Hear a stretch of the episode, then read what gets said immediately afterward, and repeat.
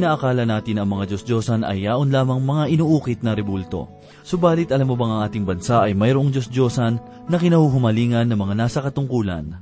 Ganyan ang ating matatagpuan sa unang kabanata ng Habakuk, talatang 10 hanggang 12, at ito po ang mensaheng ating pagbubulay-bulayan sa oras na ito dito lamang po sa ating programang, Ang Paglalakbay.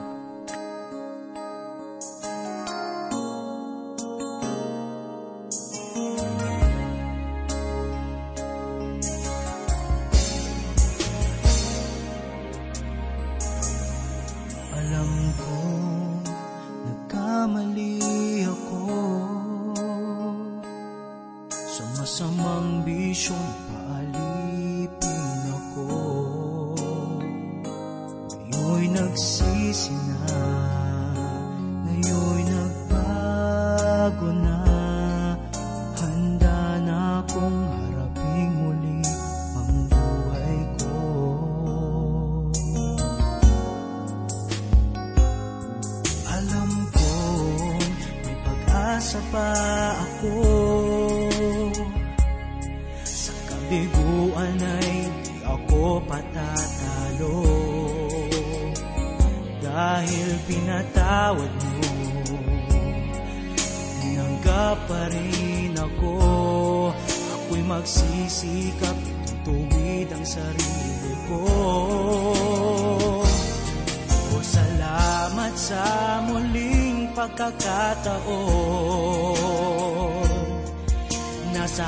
akin ay ibinibigay ngayon.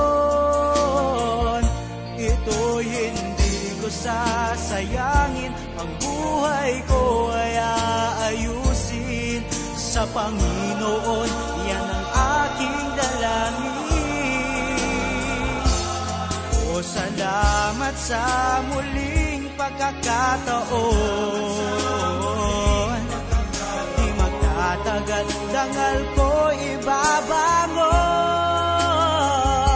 Itatayo ang kinabukasan pag-asa ng bayan.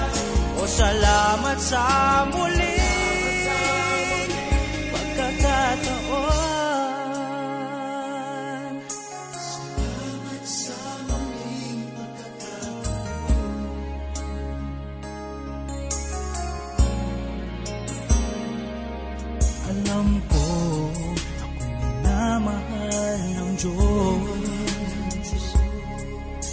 kasalanan ko'y pinatawad niyang lubos.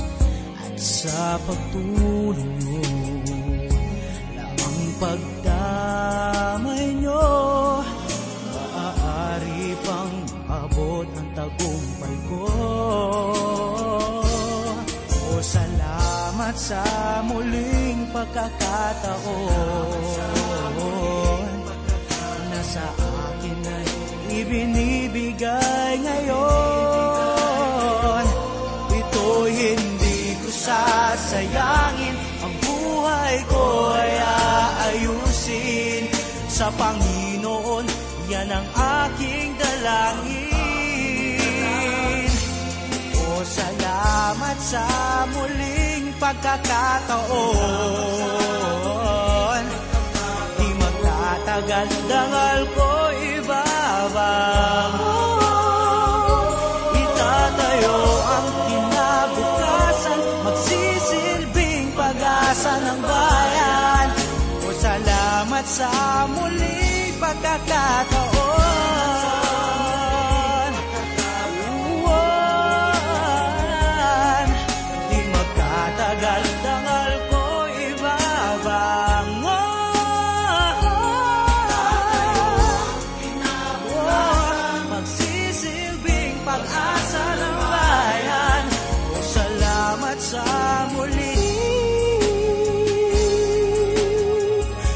Pagkakataon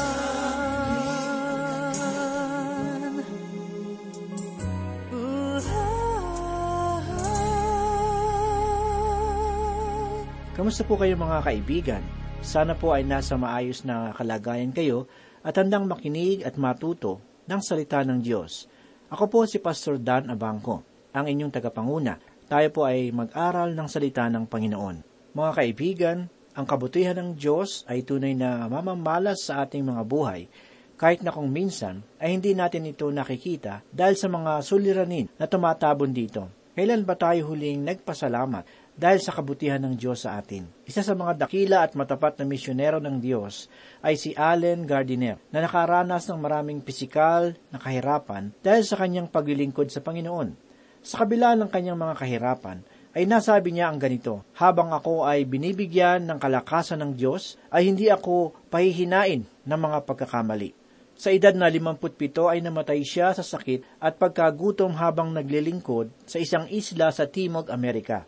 Nang matagpuan ang kanyang bangkay, nasa tabi rin nito ang kanyang tala arawan o sa wikang banyaga ay tinatawag na diary. Nakatala rito ang gutom, uhaw, sugat at kalungkutan ng pag-iisa. Ang huling tala dito ay nagpapakita sa kahirapan sa kanyang pangin, nagpapakita sa kahirapan sa kanyang nanginginig na mga kamay na balakid sa kanyang pagsusulat. Mababasa ang mga kataga dito na nagsabi, Ako ay nanggilala sa kabutihan ng Diyos. Kadalasan ay aking napapakinggan sa mga tao ang ganitong mga pahayag. Napakabuti ng Diyos. Nananalangin tayo na huwag umulan para sa ating gawain at nagkaroon nga ng isang mabuting panahon. Mabuti nga ang Diyos kung siya ay nagbibigay ng isang maaliwalas na panahon. Ngunit mabuti rin ba ang Diyos tulad noong nangyari sa magkapatid na nakulong sa isang kampo ng mga aliman sa pamumuno ni Hitler. Sila sina Cory at Betty. Nakita ni Betty kung paanong namatay sa gutom ang kanyang kapatid na si Cory. Naaalala ni Betty ang isang tagpo sa kanilang pamamalagi sa kampo na kung saan ay pinanghihinaan siya ng loob. Ang buo nilang kapaligiran ay balot ng pusikit na kadiliman at mayroong ding kadiliman sa kanyang puso. Sinabi ni Cory sa isang pagkakataon sa kanyang kapatid na si Betty na sila ay nakalimutan na ng Diyos. Subalit sumagot si Betty na hindi tayo kinalimutan ng Diyos. Sinabi pa niya ang ganito, tandaan mo ang kanyang mga salita. Kung gaano kataas ang langit sa lupa, ay ganoon din ang hindi nagbabagong pag-ibig ng Diyos sa mga tao na may takot sa Kanya. Tinapos ni Betty ang kanilang usapan sa ganitong pahayag. Sinlaki ng dagat ang pag-ibig ng Diyos na nakalaan sa bawat tao. Mga giliw na tagapakinig, napakaganda ng mensahe ng dalawang buhay ng mga kwento. Nagpapakita ito ng dakilang kabutihan ng Diyos. Isa pa sa mga nakaranas ng mga pagsubok, subalit hindi sumuko ay si Apostol Pablo. Nakapagsulat pa siya ng mga liham pasasalamat. Sa mga pagkakataon na siya ay pinanghihinaan ng loob, ay ginugunita niya ang mga magagandang bagay. Nais kong saglit nating basahin ang ipinahayag ni Apostol Pablo sa unang kabanata ng sulat para sa mga taga-Pilipos mula ikatlo hanggang ikawalong talata. Ako'y nagpapasalamat sa aking Diyos tuwing kayo'y aking naaalala na laging nananalangin may kagalakan sa bawat pananalangin ko para sa inyong lahat dahil sa inyong pakikibahagi sa pagpapalaganap ng Ebanghelyo mula ng unang araw hanggang ngayon Ako'y panatag sa bagay na ito, na ang nagpasimula sa inyo ng mabuting gawa ay siyang magtatapos nito hanggang sa araw ni Yeso Kristo. Matuwid na aking isipin ang gayong tungkol sa inyong lahat, sapagkat kayo'y nasa aking puso. Yamang kayong lahat ay kabahagi ko sa biyaya, sa aking mga tanikala at sa pagtatanggol at pagpapatnubay sa Ebanghelyo, sapagkat saksi ko ang Diyos kung gaano ang pananabik ko sa inyong lahat sa pagmamahal ni Kristo Jesus makikita natin sa mga talatang ikatlo hanggang ikalima na nagpapasalamat si Apostol Pablo sa kanilang pakikisama. Sa pagkakataon na naaalala niya sila, ay nagkakaroon siya ng kagalakan. Ang kanilang mga alaala ay nagiging bukal ng kagalakan ni Apostol Pablo, sapagkat sila ay kasama sa tuwina sa kanyang mga panalangin. Sa pagkakataong ito ay isilipin natin ang buhay pananalangin ni Apostol Pablo. Isa itong pagpapatunay na lagi niyang ipinapanalangin ang mga nakatulong niya sa gawain sa nakaraang mga panahon. Ang maliligayang alaala ay bunga noong pagiging magkabahagi sa gawain ng Panginoon. Mula sa unang araw na ibinukas ni Lydia ang kanyang tahanan na naitala sa ikalabing anim na kabanata, aklat ng mga gawa talatang ikalabing lima hanggang ngayon. Kalakip nito ang pagbibigay at pagtanggap ng unang lisanin ni Apostol Pablo ang Macedonia at ang Tesalonika. Ang magagandang alaala ay nagsisilbing pagpapala sa panahon ng kahirapan. Kahit na si Apostol Pablo ay nakabilanggo, ay nakapanalangin pa siya ng isang panalangin ng pasasalamat sa pag-aalala niya sa mga mananampalataya ng Pilipos. Subalit kung minsan, ang mga alaala ay nagiging isang sumpa kung ginugugol natin ang ating mga buhay sa kasalanan at ginugulo natin ang mga tao sa ating paligid. Upang ang mga alaala ay maging isang pagpapala para sa atin, ay kailangan tayong maging pagpapala din sa iba. Pinaalalahanan din tayo ng mga nabasa nating talata na tayo ay hindi nag-iisa sa ating paglagong espiritual.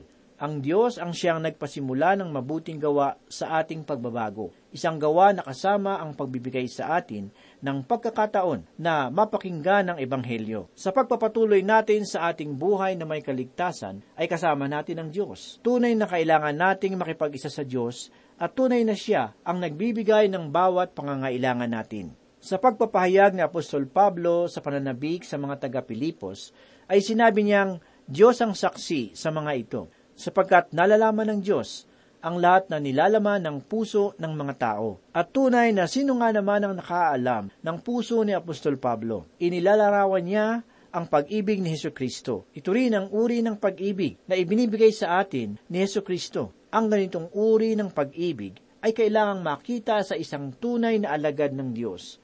Mga kaibigan, kung kulang tayo sa kagalakan at lakas ng loob na nais nating makamit, ang susi dito ay bumuo ng mga magagandang alaala sa pamamagitan ng pagbabahagi sa ibang mga manggagawa ang pagpapalaganap ng Ebanghelyo. Nagsimula na bang gumawa ng mabuting bagay sa inyo ang Diyos? Nais kong pagtuunan din natin ng pansin ang kabutihang loob ng Diyos na matatagpuan natin sa mga sulat ni Propeta Habakuk. Sa pagkakataon pong ito, ay magpatuloy po tayo sa pagbubulay sa sulat pa rin ni Propeta Habakuk. Basahin po natin ang ipinahayag ni Propeta Habakuk sa unang kabanata, talatang lima hanggang sampu. Magbasid kayo sa mga bansa at tumingin kayo, mamangha at magtaka, sapagkat ako'y gumagawa ng isang gawain sa inyong mga araw na hindi ninyo paniniwalaan kapag sinabi sa inyo, sapagkat aking ginigising ang mga kaldeyo, ang malupit at marahas na bansa, na lumalakad sa kaluwagan ng lupa, upang sakupin ang mga tahanang hindi kanila. Sila ay kakilakilabot at nakakatakot. Ang kanilang katarungan at karangalan ay mula sa kanilang sarili. Ang kanilang mga kabayo ay matutulin kaysa mga leopardo higit na mababangis kaysa panggabing asong gubat at ang kanilang mga mga ngabayo ay mabibilis. Ang kanilang mga mga ngabayo ay galing sa malayo. Sila'y lumilipad na parang agila na nagmamadali upang manakmal. Silang lahat ay dumarating para sa karahasan na may mukhang pasulong Kanilang tinitipon ang mga bihag na parang buhangin. Kanilang tinutuya ang mga hari at ang mga pinuno ay kanilang pinagtatawanan. Kanilang kinukutya ang bawat tanggulan sapagkat kanilang binubunutan ang lupa at sinasakop ito.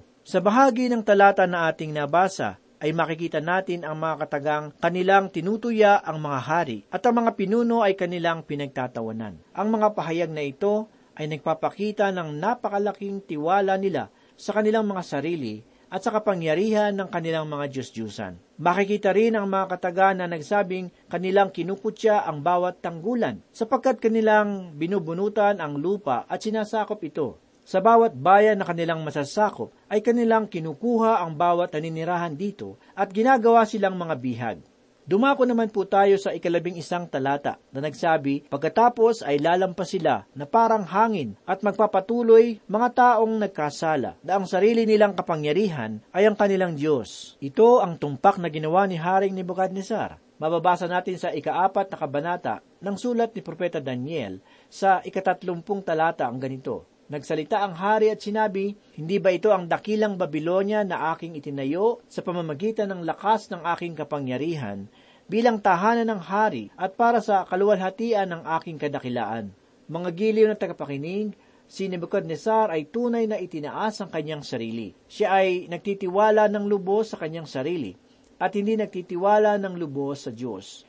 At sa ating kasalukuyang panahon ay mayroong mga ganitong uri ng tao ngayon sa ating paligid na nagtitiwala sa kanilang sarili at hindi sa Diyos. Sa ating bayan ay kulang ang kapakumbabaan ngayon. At sa panahon ni Haring Nebuchadnezzar ay isa itong uri ng sakit sa pag-iisip.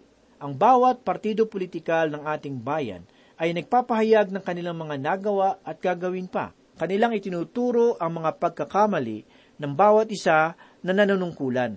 Sa aking sariling pananaw ay kailangan nilang magsisi maging iyong mga tumuturo ng kanilang mga daliri sa kanila. Sa talatang ito ay sinabi ng Diyos kay Propeta Habakuk ang ganito, Sa iyo bang palagay ay wala akong ginagawa tungkol sa kasalanan ng mga tao, ngunit ako ay naghahanda ng isang bayan sa pampang ng ilag Euphrates. At kung ang bayan ng Diyos ay hindi magsisisi, ay aking ilalapit ang mga taga-Babilonya sa kanila. Mga kaibigan, tunay na dumating ang mga taga-Babilonya at naitala sa kasaysayan na ang pagwasak na kanilang ginawa sa Jerusalem ay nakapangingilabot. Ang ilan sa mga bagay na kanilang ginawa ng kanilang sakupin ang Huda ay hindi maipaliwanag sa salita. Ngayon, nang sabihin ng Diyos na kanyang gagamitin ng Babylonia upang hatulan ng kanyang bayan, ay muli itong nagbigay ng katanungan sa isip ni Propeta Habakuk. Pinahayag naman po ni Propeta Habakuk sa ikalabing dalawang talata ang ganito, Di ba ikaw ay mula sa walang hanggan, o Panginoon kong Diyos? aking banal, kami ay hindi mamamatay. O Panginoon, iyong itinakda sila sa paghuhukom, at ikaw, o malaking bato, ang nagtatag sa kanila upang magtuwid. Mga giliw ng tagapakinig, ito ang problema ni Propeta Habakuk. Kung ang Babylonia ay mas malupit sa Huda, bakit kailangang gamitin pa ng Diyos ang isang mas malupit na bayan kaysa sa isang hindi gaanong malupit? Hindi ito ang unang pagkakataon na gagamitin ng Diyos ang ganoong paraan. Sa ikasampung kabanata ng sulat ni Propeta Isayas, talatang ikalima, ay ganito ang sinabi, Hoy, taga-Assyria, ang pamalo ng aking galit, siyang tungkod ng aking puot. Sa bahaging ito ng banal na kasulatan, ay tinawag ang Babylonia na tungkod ng puot. Sa ibang salita, ay ginamit ng Diyos ang Assyria bilang pamalo upang bigyang aral ang hilagang kaharian. Matapos gamitin ng Diyos ang Assyria upang bigyang aral ang Israel, ay kanya itong hinatulan dahil sa kanyang mga kasalanan. Makikita natin ang pangyayaring ito na naulit dito. Gagamitin ng Diyos ang isang masamang bayan na walang iba kundi ang Babylonia upang bigyang aral ang kanyang bayan. Kapag siya ay tapos na sa pagbibigay aral, ay hahatulan siya ng Diyos. At tunay naman na ito ang nangyari. Nagpapakita lamang ito na ang Diyos ay kumikilos sa mga gawain ng tao. Subalit nananatili ang problema. Papaanong ang isang banal na Diyos ay gumagamit ng isang makasalanang bayan upang matupad ang kanyang layunin? Maaring ito ay isang bagong kaisipan para sa inyo. Marahil, ito ay inyo nang narinig sa iba pang mga pamamahayag. Mga kaibigan, kung pinaniniwalaan ninyo ang banal na kasulatan,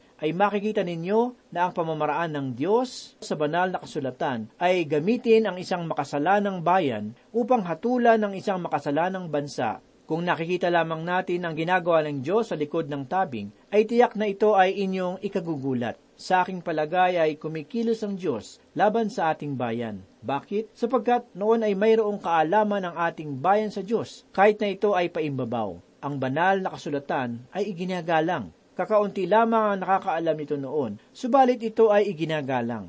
Subalit sa ating panahon ay isinantabi ng tao ang banal na kasulatan. Inilagay nila ang kanilang kamay sa ibabaw ng banal na kasulatan. Subalit di nila nais malaman ang nilalaman nito. Pahintulutan ba ng Diyos ang isang makasalanang bansa ay magpatuloy sa kawalan nila ng Diyos at sa kanilang mga kasalanan? Sa aking palagay ay hindi. Maaari kayang gamitin ng Diyos ang isang makasalanang bansa upang tayo ay bigyan ng aral, mga kaibigan, yun din ang katanungan ni Propeta Habakuk. Bakit gagamitin ng Diyos ang isang makasalanang bansa upang bigyang aral ang kanyang bayan? Pakinggan ninyo ang reklamo ni Propeta Habakuk. Di ba ikaw ay mula sa walang hanggan, o Panginoong kong Diyos, aking banal? Tila sinasabi niya sa Diyos na ikaw ay isang banal na Diyos. Paano mo magagawang gamitin ang Babylonia? Nakarating sa akin ang balita na isang dakilang bayan ang lumilitaw sa pangpang ng ilog Euphrates. Subalit hindi ko naisip na ito ay gagamitin laban sa amin sapagkat sila ay naging kaibigan namin. Noong si Haring Hezekiah ay mayroong sakit, sila ay nagpadala ng mga tagapagsalita sa kanya at siya ay binigyan ng isang marangyang parangal at ipinakita sa kanya ang lahat ng kayamanan ng kaharian. Kaya't hindi akalain ni Propeta Habakuk na gagamitin ng Diyos ang Babylonia upang bigyan ng aral ang Huda. Hindi maunawaan ni Propeta Habakuk kung bakit gagamitin ng Diyos ang ganong pamamaraan. Ipinahayag ni Propeta Habakuk ang mga katagang, kami ay hindi mamamatay. Tunay na siya ay tumpak sa bagay na ito. Bumalik ito sa pangako ng Diyos kina Abraham, Isaac at kay Jacob. Nagbigay din ng pangako ang Diyos kina Moises, Josue at David. Nagbigay siya ng pangako sa mga propeta bago dumating si Propeta Habakuk. Sinasabi ng Diyos na hindi niya hahayaan na maghirap ang kanilang bansa. sila ay hindi mamamatay. Yun ay isang mabuting pahayag na maaari nating ipahayag sa mga tao na naniniwalang tapos na ang Diyos sa bayang Israel. Nais kong sabihin na ang Diyos ay hindi pa tapos sa kanila. Ang Diyos ay mayroong pangwalang hanggang layunin para sa kanila na tulad ng kanyang layunin sa simbahan na kanyang tinawag mula sa sanlibutan. At nagpapasalamat ako sapagkat ang anak ng Diyos ngayon ay makapagsasabing, kami ay hindi mamamatay. Pumarito ang Panginoong Heso Kristo upang mamatay. Ito ay kanyang sinabi at kanyang ginawa. Ipinahayag ni Heso Kristo na siya ang muling pagkabuhay at buhay. At siya ay bumangon mula sa mga patay. Saglit po nating basahin ang ipinahayag ni Apostol Pablo sa ikaapat na kabanata ng Roma talatang 25 na ganito po ang sinasabi, na ibinigay sa kamatayan dahil sa ating mga pagsuway at muling binuhay upang tayo'y ariing ganap. Sinabi pa ni Heso Kristo sa dalawang kapatid na babae ni Lazarus at tumangis, sinabi sa kanya ni Jesus, Ako ang muling pagkabuhay at ang buhay. Ang sumasampalataya sa akin, bagamat siya ay mamatay, ay mabubuhay at ang bawat nabubuhay at sumasampalataya sa akin ay hindi mamamatay magpakailanman. Pinaniniwalaan mo ba ito? Mga giliw na tagapakinig, ito po ang mensahe ng mabuting balita. Ito ay para sa atin upang ating paniwalaan. Tunay naman na pagdating ng araw ay mamamatay tayo sa pisikal, subalit ang iyong spiritual ay patay ngayon? Kung oo, ang iyong sagot ay patay ka sa kasalanan hanggang sa pangwalang hanggan. At ang ibig sabihin noon ay walang hanggang pagkawalay sa Diyos. Ang Diyos ay isang banal na Diyos at hindi niya dadalhin ang kasalanan sa langit. Ngunit, kanyang ipinangako na kung tayo ay magtitiwala sa kanyang bugtong na anak, ay pagkakalooban niya tayo ng buhay na walang hanggan. Tila sinasabi ng Diyos na kung paniniwalaan mo na ikaw ay isang makasalanan, at hindi mo kailangan ng kaligtasan at hindi mo ito maaaring pagpagalan. Kaya't ito ay iniaalok ko sa iyo bilang isang regalo. At sa pamamagitan ng aking biyaya ay maaari kang maligtas. Ikaw ay makakatanggap ng buhay na walang hanggan. Sapagkat kung nasa iyo ang anak, ay mayroong kang buhay na walang hanggan. Mga kaibigan, nasa inyo ba ang anak ngayon? Kung siya ay nasa inyo ngayon, ay mayroon kayong buhay na walang hanggan at hindi ka mamamatay. Nang sabihin ni Propeta Habakuk sa Diyos na hindi kami mamamatay, ay nasa tama siyang daan. Subalit ito ay hindi niya maunawaan ang ilan sa mga pamamaraan ng Diyos dito sa sanlibutan. Pinahayag na ng Diyos kay Propeta Habakuk nung una na dapat niya itong maunawaan. Malaki ang ating lamang kay Propeta Habakuk sapagkat maaari nating pag-aralan at unawain ang kasaysayan.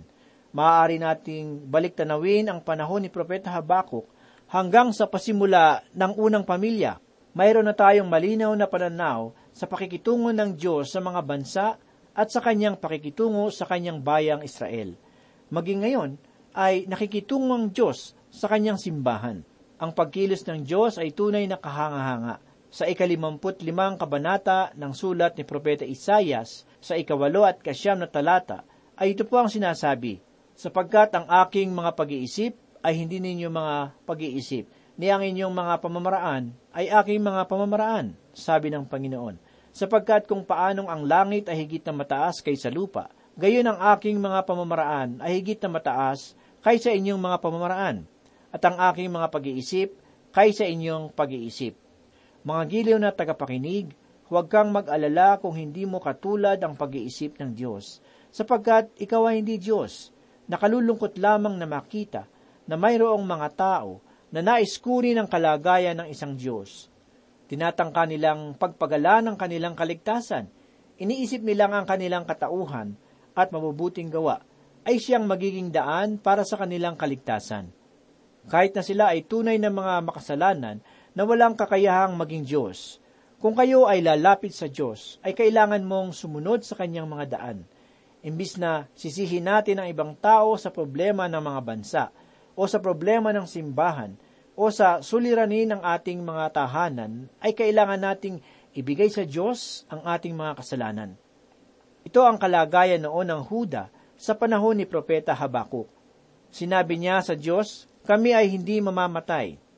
Sa bahagi ng talata na ating nabasa, ay ipinahayag din ang mga katagang, O Panginoon, iyong itinakda sila sa paghuhukom. Narito si Propeta Habakuk na nakaturo ang mga daliri sa Babylonia. Ipinahayag din sa bahagi ng talata ang mga katagang, o malaking bato ang nagtatag sa kanila upang magtuwid. Sa ibang salita ay sinasabi ni Propeta Habakuk sa Diyos na Panginoon, hindi naman pala kami talaga ang may sala. Sila ay yung mga masasamang tao na dapat mong hatulan. Nakalimutan na ni Propeta Habakuk na noong una ay sinabi niya sa Diyos na bakit wala siyang ginagawa sa mga masasamang gawa ng kanyang bayan. Mga giliw na tagapakinig, ang Diyos ay tunay na mabuti sa lahat ng kanyang mga ginagawa. Kung minsan ay iniisip natin kung bakit ganito ang nangyayari sa ating sanlibutan. Subalit kailangan nating manangan sa Diyos na mayroong layunin sa lahat ng bagay. Ang mga bagay na kanyang iniisip ay hindi kayang unawain ng tao. Huwag nating isipin na ang Diyos ay nagkakamali. Noong panahon ni Propeta Habakuk ay marami siyang katanungan. Marahil ay pangkaraniwan na iyon sa isang tao, subalit kailangan nating magtiwala sa Kanya na nakaalam ng lahat dapat din nating alalahanin ang pahayag ni Propeta Habakuk na kami ay hindi mamamatay. Mayroon itong katotohanan maging sa ating panahon. Tunay na ang bawat nananampalataya sa Diyos ay hindi mamamatay. Maaring mamatay ang ating pisikal na katawan, subalit maaari tayong mabuhay magpakailanman sa buhay na walang hanggan na iniaalok sa atin ng Diyos. Ang buhay na walang hanggan ay matatagpuan lamang sa bugtong na anak ng Diyos, at ito ay walang iba kundi si Yesu Kristo. Ipinahayag ni Apostol Juan sa ikalabing apat na kabanata ng kanyang sulat talatang ikaanim ang ganito. Sinabi sa kanya ni Jesus, Ako ang daan at ang katotohanan at ang buhay. Sino man na hindi makararating sa Ama, kundi sa pamamagitan ko. Mga kaibigan, tanging si Yesu Kristo lamang ang tunay na daan at wala nang iba. Manalangin po tayo.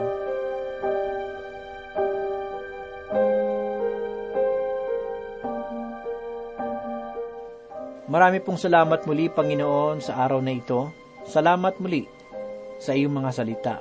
Salamat, Panginoon, dahil aming natutunan na ikaw ay patuloy na gumagawa sa buhay ng bawat tao.